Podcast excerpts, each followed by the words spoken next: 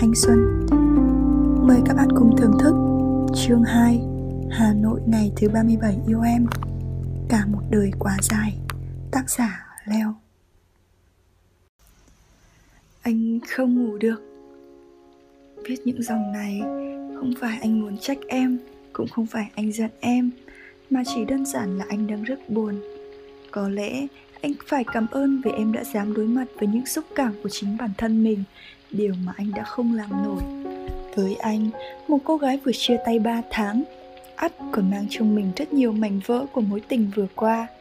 Em đã nói với anh rằng, tiếc làm gì một người hai lần đều muốn bỏ rơi mình.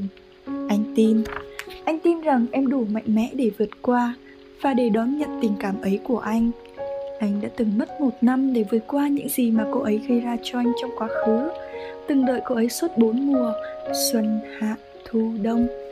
Anh cũng từng khen em là giỏi, chắc em vẫn nhớ. Khi yêu một người tới mức khóc trong đêm vì người ấy thì đó chắc chắn là một mối tình đậm sâu. Có lẽ anh đã sai anh không chắc. Quay về liệu có phải lựa chọn đúng đắn của em hay không? Nhưng cô bé à em xứng đáng có được tình yêu và em sẽ có được tình yêu. Ba tháng anh sẽ chờ em ba tháng. Bất cứ lúc nào em muốn quay về cánh cửa trái tim của anh sẽ mở. Anh buồn, không phải vì em còn vương tình cũ, mà vì anh đã không ôm em vào lòng sớm hơn.